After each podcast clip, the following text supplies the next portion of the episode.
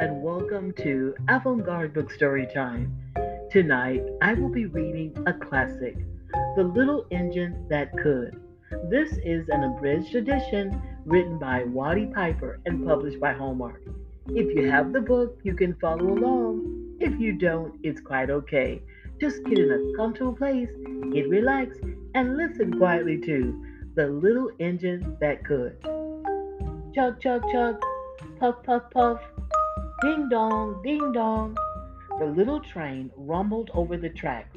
She was a happy little train. Her cars were filled with toy animals. Some cars were also filled with good things for boys and girls to eat. The little train was carrying all these wonderful things to the little boys and girls on the other side of the mountain. She puffed along merrily. Then all of a sudden she stopped. She simply could not go another inch. Her wheels would not turn. "Here comes a shiny new engine," said the little toy clown.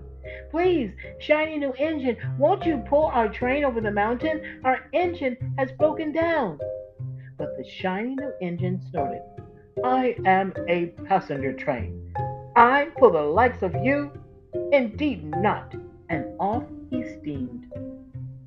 Soon the little clown called out, "Look, a great big strong engine is coming. Please, big engine, won't you pull our train over the mountain?" "I have just pulled a train with big heavy machines. I'm a very important engine indeed. I won't pull likes of you." And the big engine puffed off. "Here comes another. He looks very old and tired, but our train is so little, perhaps he can help us." But the rusty old engine sighed. "I am so tired.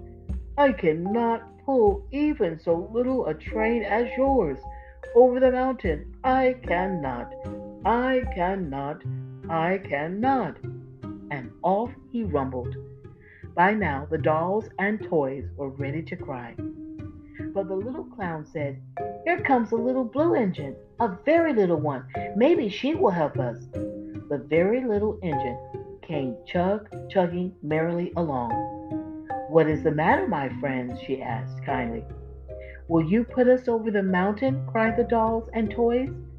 "Our engine has broken down, and the good boys and girls on the other side won't have any toys to play with or good food to eat unless you help us."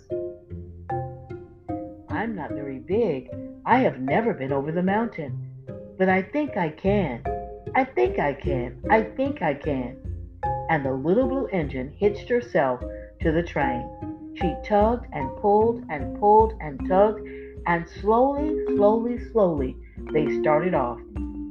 Puff, puff, chug, chug, went the little blue train. "I think I can, I think I can, I think I can, I think I can."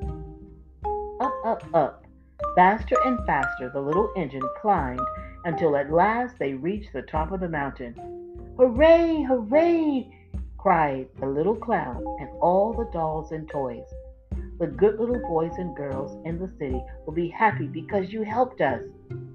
And the little blue engine smiled as she puffed steadily down the mountain. "I thought I could. I thought I could. I thought I could." Ah, that is the end, boys and girls.